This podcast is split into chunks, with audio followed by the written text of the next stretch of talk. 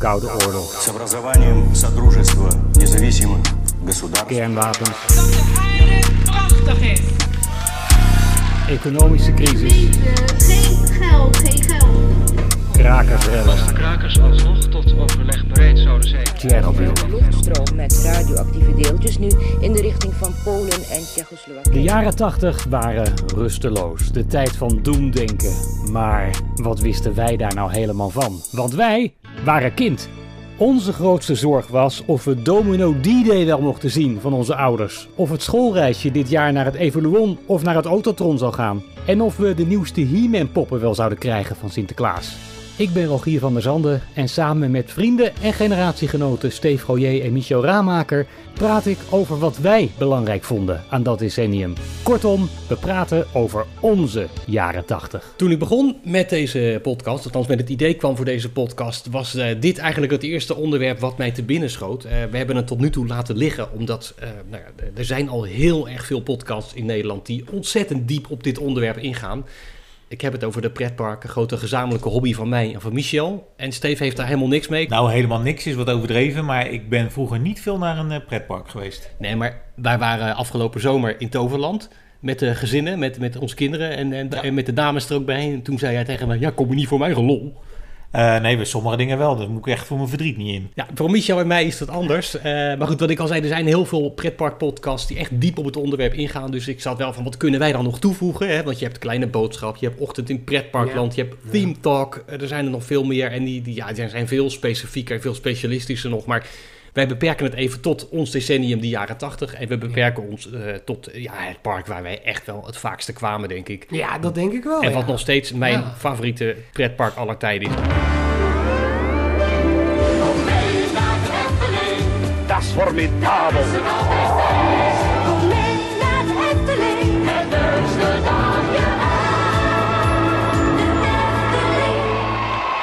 Kijk, sinds 1980 ben ik daar bijna ieder jaar wel eh, geweest. Ja, En, en ja, de jaren 80, als ik denk aan pretparken de jaren 80, ja, dat is voor mij de Efteling. klopt. Met, met, ja. met alles wat erbij hoort. De attracties, de, de, die snoepzakken die je kreeg, weet je, die verrassingszakken. De, de, de, de souvenirtjes, Ja. weet je wel, eh, eh, de muziek die je hoorde. Weet je, dat is voor mij de Efteling. Er wordt wel eens gesuggereerd dat, eh, dat de Efteling voor de jaren 80, zeg maar jaren 50, 60, 70, een kleinschalig regionaal parkje was. Ik zou dat, ik, ik waag dat te betwijfelen, want volgens mij is het altijd al wel echt een trekpleister geweest. In elk geval in Nederland en in een deel van België. Eh, die toch, dat toch wel heel erg bekend was. Maar dit is, was wel het keerpunt inderdaad. Hè? Want het was kleinschalig, was het wel in die zin. Ja, je had een natuurpark, het was vooral heel veel natuur. Je had sprookjes, je had een stoomtreintje, je had de, de carousel en je had een speeltuin. Maar in de jaren 70 zag, zag je eigenlijk dat, dat de pretparken naar Amerikaans voorbeeld uit de grond eh, schoten als paddenstoelen. Geloof dat Slagharen in 78 de eerste looping-achtbaan Ja. had. Je had Walibi natuurlijk in België, wat, eh, wat eh, toch behoorlijk eh, aan het groeien was. In Duitsland Fantasialand, wat zich ook op die markt begaf. En dat, bij de Efteling stonden ze een beetje op een keerpunt van wat gaan we nou doen? Blijven we vasthouden aan groen, kleinschalig, jonge kinderen, sprookjes, verwondering? Of gaan wij mee in die race? En nou net op het moment dat wij ons een beetje Precies. bewust werden, Juist. toen begon de Efteling ook meteen met ja, de vorm te krijgen waarin we de Efteling tegenwoordig nog steeds kennen. Inderdaad. In, in, in 78 waren ze al begonnen met het spookslot. Hè, waar natuurlijk heel Ja. veel om te doen is geweest de afgelopen weken. Maar oh, dat, ja, ik, oh, ja, pijn in mijn hart. Ja, ik, Ja. Nou, ik, ik heb wel goede hoop dat er iets heel bijzonders eh, voor terugkomt, eh, toch hoor. Dat was een groot succes. En toen is eigenlijk een soort masterplan gemaakt vanaf eh, de jaren 80. De Efteling wilde groeien, wilde de grootste van, van Nederland blijven. En, en, en zelfs ja, groter dan dat. Hè, een van de grote spelers in Europa worden. En eh, ja, toen kwam het plan van we gaan vanaf nu eh, heel veel investeren. We gaan ieder jaar een grote nieuwe spectaculaire attractie eh, bouwen. En dat begon dan in 1980 nog met een kleine uitbreiding van het kabouterdorpje. Ik denk dat we die, ja. Ja. die moeten we Ja. denk ik niet meetellen. Nee, maar ik weet wat je bedoelt. Ja, maar in 1981 de meest iconische achtbaan van Nederland. De Python. De Python, jeetje. Wanneer, Oh. ging, wanneer ging jij voor het eerst in die Python? Nou, ik geef eerlijk toe, dat, dat is trouwens met jou geweest, maar in de jaren 90. Later, ja. ja. Ja, want ik was in de jaren 80, ja, ik was niet zo'n held in dat soort Ah. dingen. Dus Ja, de eerste achtbaan waar ik ooit instapte, dat was dus inderdaad de Python. Ah, voor mij, En dat de- was voor toen mij met- was het de kikkerbaan in Duinwel. Oké, ja, ja, dat zou kunnen. Ja, misschien. Oké, nou ja, dat, dat, dat kan ik me niet herinneren. Maar volgens mij de echte eerste achtbaan waar ik instapte, dat was de Python. En dat is toen met jou geweest, toen we daar een keer waren. Ja. Omdat, ja, ik durfde niet in de achtbaan. Dus ik zat daar de hele dag een beetje tactisch omheen te Je zat kletsen. daarmee, En, volgens mij met je handen voor je gezicht, zogenaamd om je bril vast te houden. Maar volgens Ja. mij ook omdat je niet... Hij gaat natuurlijk over de kop. Nou, dat, is ook wel wat. Nou, dat vond ik dus het ergste Ja, inderdaad. Vier keer. Vier keer over de Ja, kop. Vier keer over de kop, nou is niet normaal. Nee, dat, dat, vind jij niet, eh, daar moet jij niet aan denken, hè, Nee, nee, nee, nee, nee. en dan gaat hij nog door zo'n zo, zo'n rondje heen. En dan precies, weet je, daar staat dus inderdaad die camera. Dus de eerste keer dat ik dus in, die, in dat ding ging, ja, ik ben dus brildragend. En ik had die bril Ik ook gewoon hoor. Ja. En ik voelde die bril steeds verder gaan, dus ik zat die bril tegen te houden. En nou net op het moment dat de foto gemaakt werd, zit ik dus zo met mijn handen tegen die bril aan, met eh, Ja. opengesperde mond ah, te gillen. En zo kwam ik dus op de foto. Ja, ja, ja, ja. De Python was overigens echt een mega groot succes. En ik, eh, ik heb altijd wel het vermoeden gehad dat de Efteling... Nou, vermoeden niet, het is ook gewoon wel bevestigd. Ze wilden ook gelijk laten zien aan Nederland van... Kijk, we gaan nu een hele andere kant op. We houden vast aan het sprookjesthema, maar we gaan ook dingen doen... die misschien een beetje Efteling-vreemd zijn. Dus eh, Nou, een beetje ja, Efteling. nou, voor die tijd was dat... Ze zetten natuurlijk meteen de grootste achtbaan neer van Europa. Ja. Wat ik me zo herinner. Precies. Dus- En eh, een beetje wat Toverland ook heeft gedaan met de, de houten achtbaan Trooi. Hè? Dat was een kleinschalig parkje in 2,5 met jonge kinderen. En die zetten ineens een mega grote houten achtbaan neer. Zodat iedereen dacht, oh, wat gaan ze daar nou doen? ja, het is een beetje alsof je een Ferrari voor een plaghut neerzet. Ja, hè? dat idee inderdaad. Ja.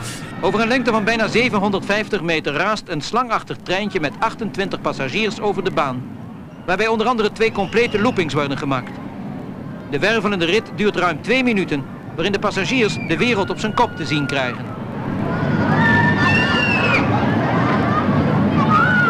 De Efteling mikt met deze nieuwe Super 8-baan vooral op een publiek van jongeren en jonge volwassenen, die tot dusver niet tot de grootste bezoekerscategorie behoorden. Met deze unieke achtbaan en de andere vernieuwingen zal de Efteling niet alleen bezoekers uit Nederland trekken, maar zeker ook uit de nabuurlanden België, Luxemburg en West-Duitsland.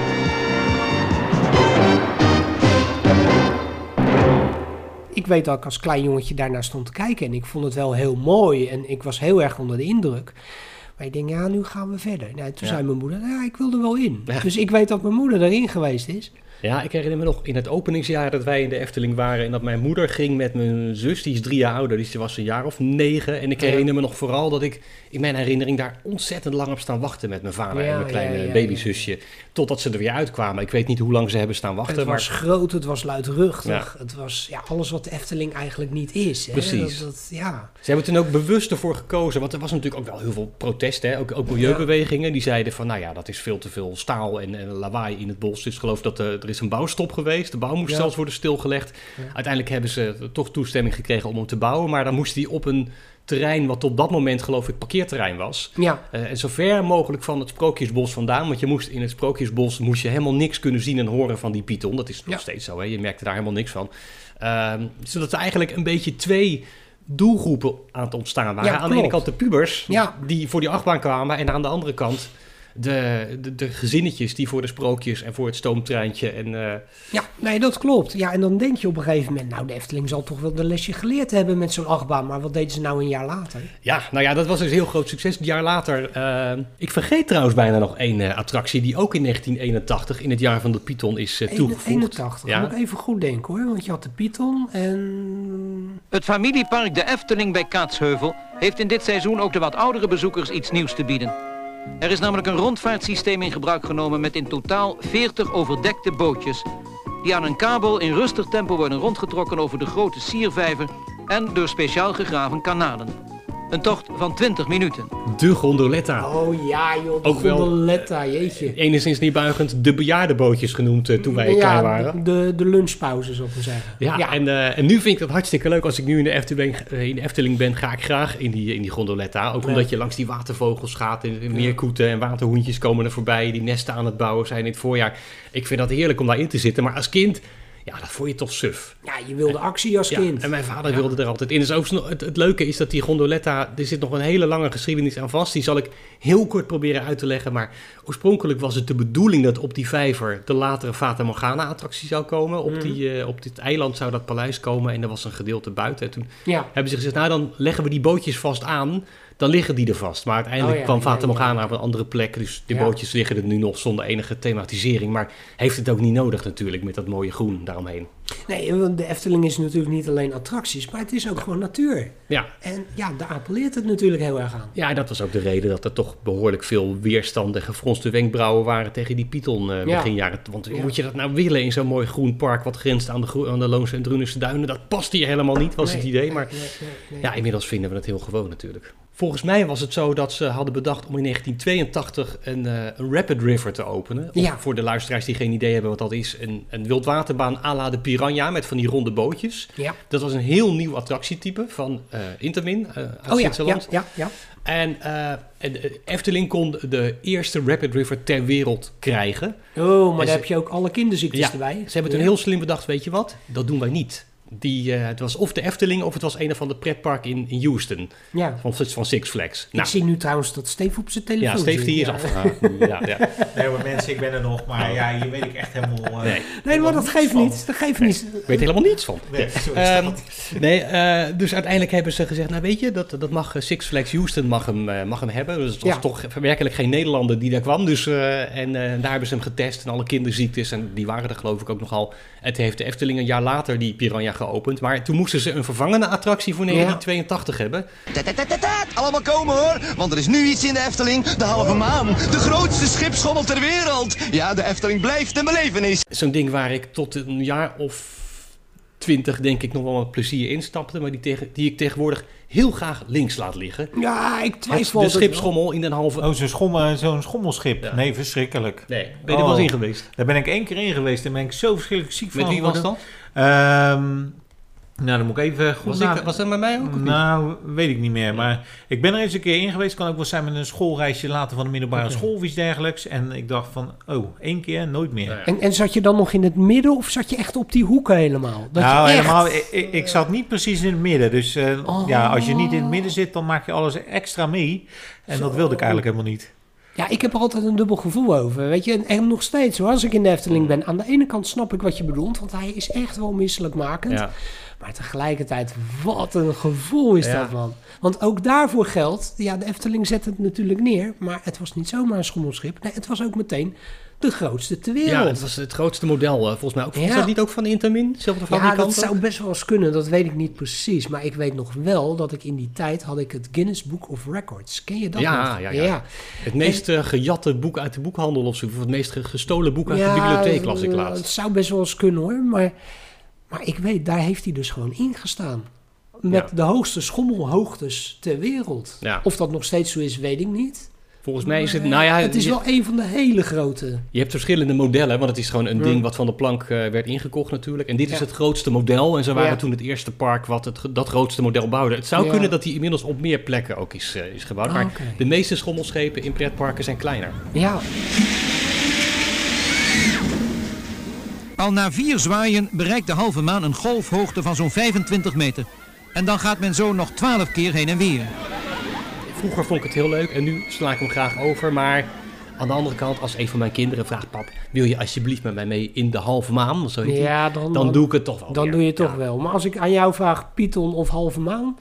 Dan ga ik toch voor de Python, Dan ga je ik. toch Ja, voor de Python. ja, ja. Ah, oké. Ja, Ja, precies. oké. Ja. Hey, maar, maar eh, eh, dus eh, 1980 Python, 1982... 81 Python, of 81, twee- ja. 82 inderdaad dat schommelschip. Ja. 83 krijg je dan die Rapid River. Maar dan zit ik toch te denken van... Hé, hey, wacht eens eventjes. Daarna... Dat, de eerstvolgende is volgens mij... ehm, eh, hoe heet dat? Dat, dat, dat duizend en een en nacht Nee, nee, nee. Fata Morgana. Is, nee, is laat er toch nog twee over hoor. Dan moet Want ik even goed denken. Welke Ja. sla ik nu over? Die Python en die halve maan die kwamen natuurlijk op dat nieuwe stuk. Hè? Dat was een Ja. stukje Efteling Ja. wat tot voor kort parkeerterrein was geweest. En waar eh, echt een uitbreiding van het park was. En ze kwamen al gauw erachter dat de, de attractiecapaciteit daar te laag was. De, de doorstroming was niet goed. De jonge gezinnetjes met kinderen kwamen daar eigenlijk weer niet, want die hadden daar weinig te zoeken. Dus Mhm. het moest wat aantrekkelijker worden, het moest uitgebreider. Dus er moesten wat invulattractietjes komen, zoals het heet.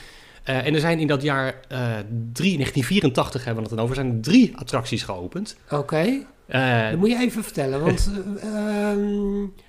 oh, zijn die- oldtimerbaan, de, denk ik? de, de autootjes, de De oldtimerbaan, dat was weer ja. toch wel weer meer op de gezinnetjes. Ja, de Eh, de polka. Polka Marina, die walvis. Ja, die is inmiddels weer afgebroken. Die is inmiddels eh, verdwenen, Oh, sinds kort. Ja, dat was ook wel weer leuk. En natuurlijk, ja, dat, daar heb ik altijd een beetje een haat-liefde verhouding mee. Carnaval Festival, naar een ontwerp van Joop oh, Geesink. ja, het liedje. Ja, Het liedje. dat ook.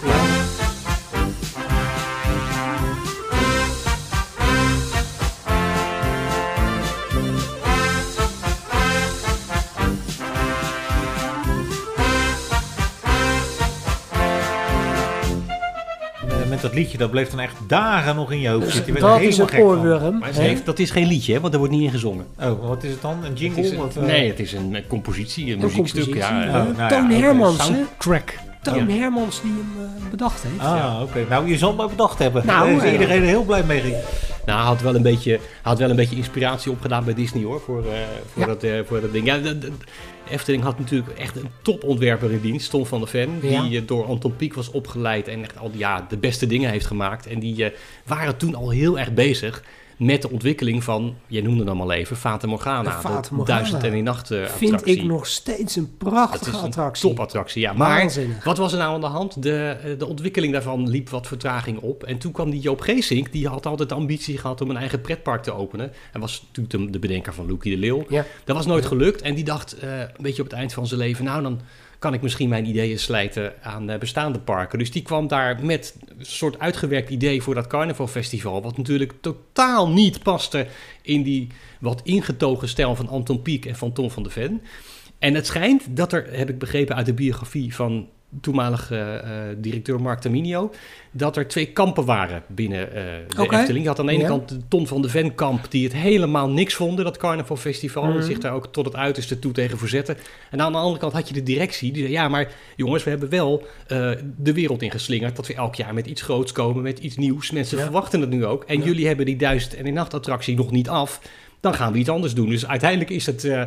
Tom van der Ven is daar vreselijk gepasseerd. Ah, Er is gewoon tegen hem, aan hem medegedeeld, wij gaan dit bouwen, punt uit. ja. En eh, nou ja, zo kwam het. Nou zul je de poppen aan het dansen hebben. Want u krijgt een gratis feestneus op en viert het Carnavalfestival met 275 poppen uit de hele wereld. De nieuwste attractie in de Efteling en meteen al de grootste poppenshow van Europa. We hebben een Japanse vriend eh, gehad, hè, Ja. die eh, helaas uit ons leven verdwenen Ah. is, omdat hij naar Italië ging. Die hebben we voor het eerst laten kennismaken met de Efteling. Dus eerst Sprookjesbos en inderdaad Spookslot, die typische Anton. Pieck-achtige stijl.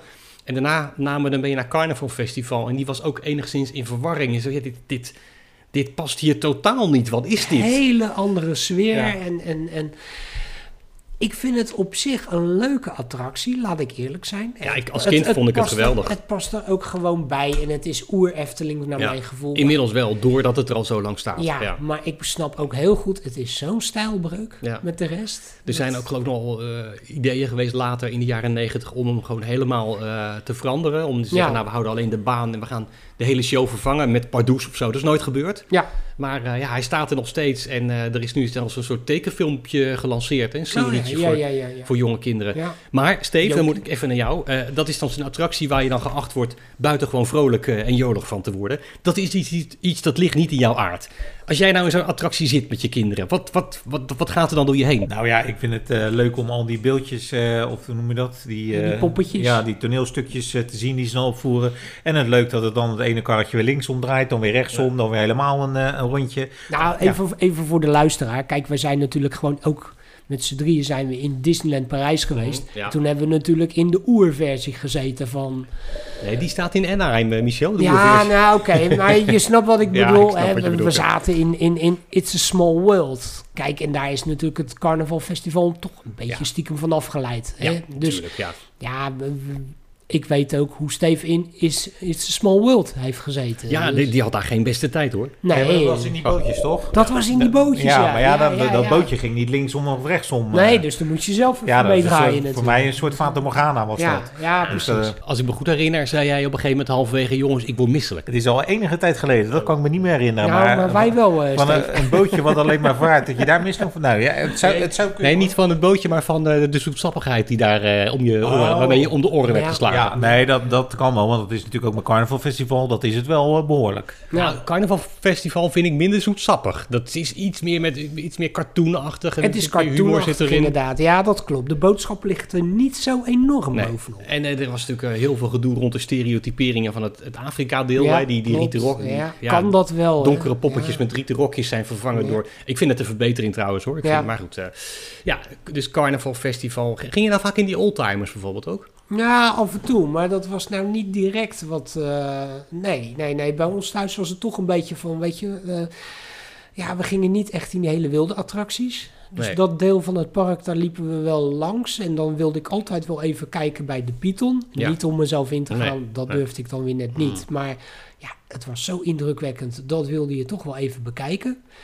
Maar ja, dan gingen we toch alweer vrij snel richting een ander deel van het park. Ja, dus ja. ik weet wel dat ik een paar keer in die oldtimers heb gezeten. Maar het was niet de reden waarvoor je naar de Efteling ging. Nee. nee. Dus het was, ja, als je er dan toch bent en je bent in de buurt, dan stappen we erin. Maar we waren gewoon niet zo vaak in de buurt van die Ik oldtimers. geloof zelfs dat ik als kind nooit in die, eh, in die de oude Tufferbaan heette die, De oude ben, eh, Tufferbaan, geweest. ja. Nee, later wel hoor, met mijn eigen kinderen en later als, als puber ook wel toen ik abonnement had. eh, Ja. Maar als kind... Maar weet je wat het wel is? Kijk, als je als kind in de jaren tachtig in de Efteling kwam, het was toen al best een groot park. Ja. Dus het was best wel ver lopen overal naartoe. Was jij dan ook zo'n jongetje wat dan bijvoorbeeld ging zitten bij Langnek en dat hele verhaaltje ging luisteren? Ja, dat deden wij ook wel, ja. wel. Ja, en dan het liefste natuurlijk met een ijsje. Hè, want Ja. ja, ja dan, en dan ging je even zitten. En dan... eh, ja, ik bracht het natuurlijk ook al te sprake. Kijk, eh, eh, je had die, die souvenirszakken, hè, die verrassingszakken. En ik zie Ja. jou nu kijken Nee, ik van- geloof niet dat ik die... Was dat met zo'n Anton Pieck tekeningetje erop Eh, van die klopt, het was een soort, ehm, ja, ik zeg nu plastic zak, maar dat was het niet. Nee, het was een soort papieren zak en daar zat, Mhm. zaten dan wat verrassingen in. Ja. Weet je, een soort verrassingszak was dat. En die kon je volgens mij vooral krijgen in de winkeltjes zo een beetje rond het Sprookjesbos. Dus als wij in het Sprookjesbos waren, dan hadden we, in mijn herinnering althans, had mijn broer en ik, die hadden allebei zo'n verrassingszak. En wat ik me herinner, ja, het waren natuurlijk de jaren tachtig. Je had Ja. een verrassingszak voor meisjes en je had een verrassingszak Oh, voor ja. jongens. Je had nog geen genderneutrale zak in Nee, tijd, precies, precies. Nou, wat zat er nou zo al in? Het was, volgens mij kon je dat geloof ik voor 10 gulden of zo. Maar zover ben ik niet ingewijd. Ik zeg dat nu even uit mijn hoofd. Kon je dat kopen? En dan, eh, dan zat daarin eh een aanzichtkaart van de Efteling. Eh, er zaten wat kleine souvenirtjes in. Hè? Gewoon een verrassing Ja, van ja. wat zou erin kunnen zitten. Dus bijvoorbeeld een, een sleutelhangertje van Langnek. Ah, ja. Zat erbij. Gewoon van die kleine leuke dingetjes. Heb je die dingen nog? Want dat is allemaal, er zijn eh, verzamelaars Nee. die daar een moord Ja. voor doen nu hoor. Voor dat soort Mm, dingen. Nee, ik kan me niet herinneren dat ik dat heb. Want hoe ging dat? Na een dagje uit was je weer thuis en dan ging dat bij de rest van je speelgoed. Ja, en dan, ja. je was er helemaal vol van, want je was in de Efteling geweest. Een week later Ja. dan lag het ergens tussen je Lego en een half jaar later was je het eigenlijk kwijt. Ja, ja, Weet je wel, dat, hoe gaat dat met kinderen natuurlijk? Dus, maar ja, dan maakt het niet uit, want dan was het, voor je het weet was het weer zomer. En dan ging je weer terug en dan kreeg, kreeg je weer nieuwe souvenirtjes. Ja, Dus, precies. Ja, ja, dat- Leuk. Dit- dit- deze herinnering heb ik dan eh, wat, wat minder sterk. Ik geloof niet dat ik die dingen had. Dus eh, Nee, nee, nee. hoor je toch weer wat nieuws. Maar hoe, hoe zat het bijvoorbeeld met jou met, met die boekjes die je kon kopen? Ja, die wilde ik altijd wel heel Die graag. wilde je wel hebben, Dat, hè? die, ja, dat was eigenlijk een enorme marketingtruc. Je kon eh, eh, een plattegrondje kon je niet... Nu krijg je dat gewoon uitgereikt bij de ingang. Eh, maar eh, toen was dat niet zo. En dan, eh, dat, die, die kon je wel kopen, maar die zaten dan in zo'n fotoboekje. En dat was Ja. zo echt een Ja, euro, ja. euro of vijf, zes, denk ik. En Ja. voor mijn gevoel kocht iedereen die boekjes. Ik dacht als kind zelfs dat je die verplicht was te kopen. Dat als je naar de Efteling ging, dan moest Dan je zo'n je boekje dat- erbij nemen. ja, ja. Dat was helemaal niet zo. Ik herinner me nog bij de ingang dat ze dan inderdaad... Je had dan de kassa en daar kocht je de Ja, kaartjes. dat was Daar- nog de oude ingang, hè? Precies, de oude. Ja, ingang, precies, eh, ja. waar nu Ravelijn eh, is. En daar, Ja. dat die boekjes daar dan ook stonden, die, die werden dan ook eh, bijna door iedereen gekocht voor mijn gevoel. Ja, ja, ja, dat klopt. Ja, ik, en, en die boeken, ik, ik, er zijn mensen die verzamelen al die boekjes. Ik verzamel Ja. ze niet allemaal, maar ik heb wel heel wat boven in mijn verzameling. Vanaf de jaar, begin jaren 70 tot, Ja. tot, een, ja, tot eigenlijk de meest recente nog. Dus eh, ja. ja, die, die koester ik wel. Leuk, leuk, leuk, leuk. Ging jij trouwens in die Piranha? Want ik heb een, eh, wij hebben een Ah. andere gezamenlijke vriend. En ik ga, ga verder geen namen noemen, want het is privacy schending. Maar die vertelde altijd, als die vroeger, die is van dezelfde generatie, als hij met zijn ouders naar de Efteling gingen, dan wilden ze in die Piranha. En dan mocht hij van zijn vader. Die zei, "Maar dan word je zeiknat van. dat is een Westlander. want eh, dan was hij bang dat hij dan twee kletsnatte kinderen eh, op de achterbank van de auto ja, zette. Ja, ja. ik weet wel, bij de Piranha, ik ging vroeger wel graag in de Piranha. Alleen als ik erin zat, wilde ik liever niet nat worden. Ja, Nee, dat ja. moet je niet doen als je in de Piranha gaat natuurlijk. mijn oudste maar- dochter ook inderdaad. Ja. Maar-. Maar ik, ik weet ook, bij die Piranha moest je altijd zo ontzettend lang wachten. Ja, ja, ja, nog steeds. Ja. Nog steeds, hè. Dat was...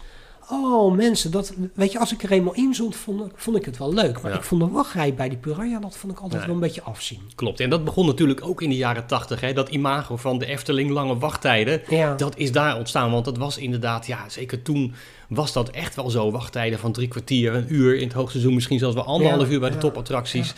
En dan kreeg je natuurlijk ook het vermaak werd erbij. Hè? Dus dan, eh, dan stond er ineens een bekende Nederlander stond er te Is het zingen. zo? Die kan ik me niet herinneren. Wie heb jij dan gezien? Nou, ik Qua weet niet meer precies. Eh, Nijman of zo? Nou, Nico dat weet ik niet. Maar misschien was het stom toeval hoor. Waren er weer eens opnames. Want er Ja, werden ja. natuurlijk heel, eh, nogal wat opnames gemaakt in de Efteling in de jaren tachtig. Ja, de midden jaren tachtig, eh, voor mij, in mijn herinnering, hoefde je de tros maar aan te zetten of de Efteling was. Het Ja. decor van een Ja. Talanterzee in de lucht. De op volle toeren volgens mij ook nog wel. Nou, eh, in- in- de eerste, de ja. beste. Ja, nou in mijn herinnering heb ik dat soort dingen misschien zelfs wel live wel eens gezien. Maar Zou waarvan ik kunnen. achteraf dacht van... hé, hey, weet je wel, dat is toch Ja. waarschijnlijk. The Way of Life Show. The je Way dat? of Ja. Life Show. Weet je nog? Jeetje. Ja, dat was zo'n gezondheidsshow. Ja. In het grote buitenbos, alle atleten en atletes uit Zuid-Holland. En het zijn allemaal strijders en strijdsters zonder vlees, eh, vrees en blaam. Eh, nou, je hebt gezien, Harde, of nee, dat was eh Sabo de Smit en Bas uit de Beul. Beetje stoeien met een telefoonboek. Het had allemaal niet zo gek veel om het lijf. Ten meer als we weten dat het het telefoonboek van Kaatsheuvel Zuid was. Eh, Klopt, nee, de Way of Life Show, volgens mij ging dat over, ehm, dat was om gezonder te leven. Ja. De Hartstichting was erbij betrokken. Maar de Way of Life Show, daar waren deelnemers, eh, ja, die raakten gewoon gewond. Ja, want die moesten over rollende boomstammen over Ja, het water. precies. En die, de Way of Life Show, dat was volgens mij een soort stormbaan. In allerlei orm- ja. onderdelen. Ja. En je begon geloof ik met honderd deelnemers. Die moesten dan eerst over een muur klimmen. Ja. En dan waren er afvallers. Bij Simone Kleinsma was haar vinger nog uit de kom gegaan Ja, of gebroken. Dat, eh, dat weet ik nog. oh, oh ja, joh. Ja, echt waar. Joh, ja, de Way of Life Show. Dus het programma wat aan de ene kant zegt van... ja, je moet gezond leven... en aan de andere kant ongelooflijk veel slachtoffers maakte. Want ja, ja, ja, iedereen raakte gewond natuurlijk. Ja, wat, wat, de enige reden voor mij als kind om dat soort programma's te kijken was dat je af en toe stukjes van de Efteling Van de zag. hè? Dan had je even een soort pauzemomentje en dan zag je Ja, klopt. wat, eh, wat, eh, wat tafereeltjes uit het Sprookjesbos. Of bij, in het geval van Way of Life was volgens mij Fata Morgana net open. Dus dat Ja, was de way, way of Life Show was op een eh, terrein vlak naast Fata Morgana. Volgens mij waar nu eh, de ingang staat, het Huis van de Vijf Zintuigen. Ja, zo ongeveer, Ongeveer die daar, kant ja. op. Of waar dat Efteling Theater een beetje staat. Ja, een beetje precies. in die hoek. Ja. Ik, ik, kan, ik weet nog dat ik daar in de jaren tachtig geweest ben. En dat we die hele grote ja, papier-maché ballen zagen liggen. Die dan Ah, in de finale show, weet je, over die baan naar beneden rolden. Daar komt Rianne. Doet iets in verzekeringen. Heel goed. Kijk eens. Een hele mooie stijl. En duiken. En duiken. En vergeet het niet. Prima, Rian. Je kan er wat van. En die ook nee.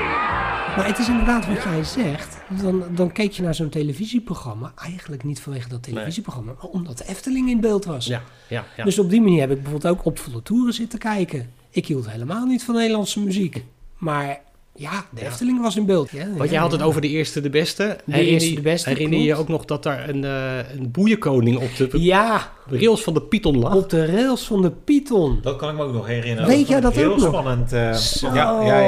ja. Maar het, het is goed gekomen, hè? 80 km per uur gaat hij daar in de loopings. Het is misschien nog hooguit 12 seconden. Joe zit nog vast met zijn armen daar. De kurken trekken, vandaar was het nog 9 seconden. Zou hij het houden? Zou hij niet verkeerd? Het is zo glad hier op die baan. Joe, kom op! De laatste 8 seconden. Nog één keer door die kurken trekken. En daar komt die trein aan, de laatste bocht. Blijf vlak achter met Joe, kom op, de laatste seconde. Joe, hij komt eraan. Joe! Hij moest zich dan bevrijden voordat het treintje eraan kwam, anders zou hij door het treintje overreden worden. En ik vraag me nog steeds live op tv. Ja, ik betwijfel of, of dat nou echt gebeurd zou zijn hoor. Dat weet ik niet. Ik wil dat toch niet live op niet. tv laten zien hoe iemand aan flarden wordt gereden door een achtbaantrein. Je Ik lijkt me ook geen goede PR voor je pretpark. Maar dat het toch de toegestaan... bloedspetters nog onder nee, de maar de- zitten. weet je, dat is ook iets dat volgens mij tegenwoordig ook niet meer helemaal toegestaan Nee. zou worden. Nee. Geen enkel pretpark zou dat doen. Nee, precies. Gaat het nog, Steve? Je zit een beetje om je heen te kijken zo van, mag ik al weg? Ja, nou, ja, hij zit een beetje op Ja. dat punt. Steve, Nou, eh, je- Steve's onderwerp niet dit. Nou, we, Hey, maar zullen we dan gaan afronden? ja, nee, we, moesten, ja, we hadden eigenlijk de tijdlijn nog niet afgemaakt. Nou, in 1985 kwam de bobslee. Oh ja, ook de bobslee. Ja.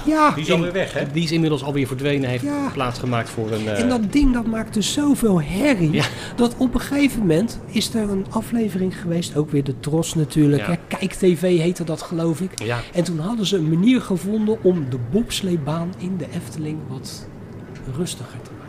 Wat minder ja, geluid. ik geloof dat ze daar rubberen, eh, ru- rubberen wieltjes onder hebben Ronde, gezet. eh, rubberen wieltjes. En Ja. aan de buitenkant van die baan, dat hadden ze ook bekleed met een bepaald soort nou ja, kunststof of wat dan ook. Dat het geluid niet zo zou resoneren. Nou, zelfs dat werd uitgezonden bij de Tros. Bij, mij weten. Kijk TV of Wondere Wereld. Hey, wat, maar, maar jij zegt 85. Ja, 86 dan inderdaad, die, die Fata Morgana. Fata Morgana. Ja. Maar wat gebeurde er 87? Eh, ja. Over, over Fata Morgana is een hele mooie documentaire gemaakt door eh, eh, de Vijf Zintuigen. Dat is een soort fan-community. Die Ja. hebben echt een hele... Dus als je alles wil weten over Fata Morgana, wat ik echt de allermooiste, beste Efteling-attractie vind die er is... Ja, denk het wel. kan je Ja, daar ja, echt alles over terugvinden. Dus dan hoeven wij dat nou niet te doen. Nee, precies. In, neg- in 1987 kwam de het type Flying Island van Intamin, ofwel de pagode. De vliegende tempel. Oh, is die al zo oud? Ja, ja. Ja, ja, ja, ja. Dat is ook zo'n iconisch beeld, ja. hè? Dat hij naar boven gaat en weer naar beneden. En... En dat daar een stuntman onder hing, geloof ik, rond de opening. Zoiets. Oh, dat zou best kunnen, ja. Eh, we zijn er nog één eh, vergeten in 1988. Toen eh, is er 88. geen grote nieuwe attractie gekomen, maar twee kleintjes. Ja. aan de ene kant in het Sprookjesbos de Trollenkoning. Toen voor die tijd enorm high-tech. hè, Samen met de TNO eh, in Delft eh, is Ja. dat ontwikkeld. En wij woonden natuurlijk in Delft. Dus het was ook een soort trots. Van dat was Ja, een soort klopt. Delftse vinding. Delftse vinding. Ja. En in, in 88, en dat is dan de laatste attractie die eh, in dat decennium is toegevoegd. eh, inmiddels eh, ook nou, drastisch aangepast. Monsieur Cannibal.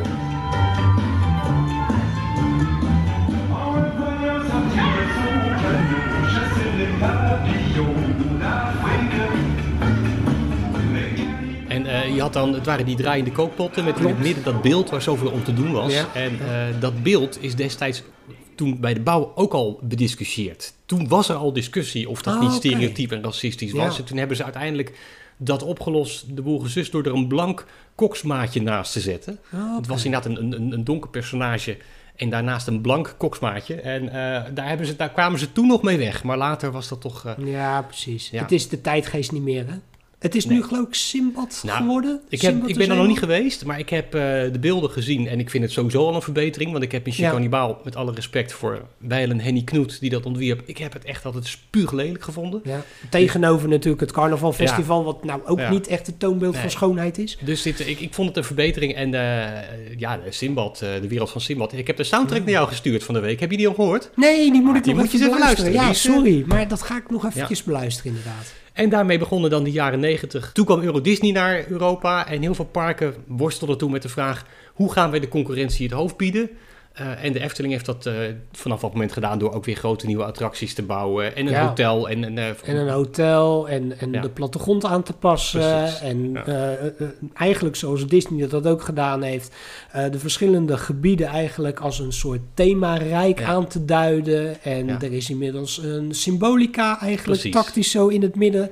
Er is een grote wandelroute. Het is eigenlijk gewoon een kopie van Disneyland aan het nou, nou, nou, dat vind ik nog wel meevallen. Maar Nou. ik vind nog steeds dat ze een eigen touch hebben. Ja, maar daarmee dat wel. Nee, dat wel. Maar ik bedoel, het is toch wel heel veel dingetjes gekopieerd, zeg maar. Nou, dan moet je eens naar Europa Park gaan. Daar eh, is het, het is helemaal schaamteloos copy-paste. Maar, Ja, eh, dat is waar. Ook een toppark trouwens. Dat kom ik heel Waanzinnig, graag. ja. waanzinnig. Maar eh, inmiddels hebben we de jaren 80 al eh, ruimschoots verlaten. Dus eh, denk ik dat het voor nu eh, weer Ja. gebeurd is. Anders gaan we een podcast maken over de jaren 90. Ja, precies. Steve, eh, heb jij een onderwerpsuggestie voor een volgende keer waar jij dan weer wat over kan zeggen? Nou, daar ga ik nog eens even over nadenken. Porno in de jaren 80, was dat jouw ding? Zoiets.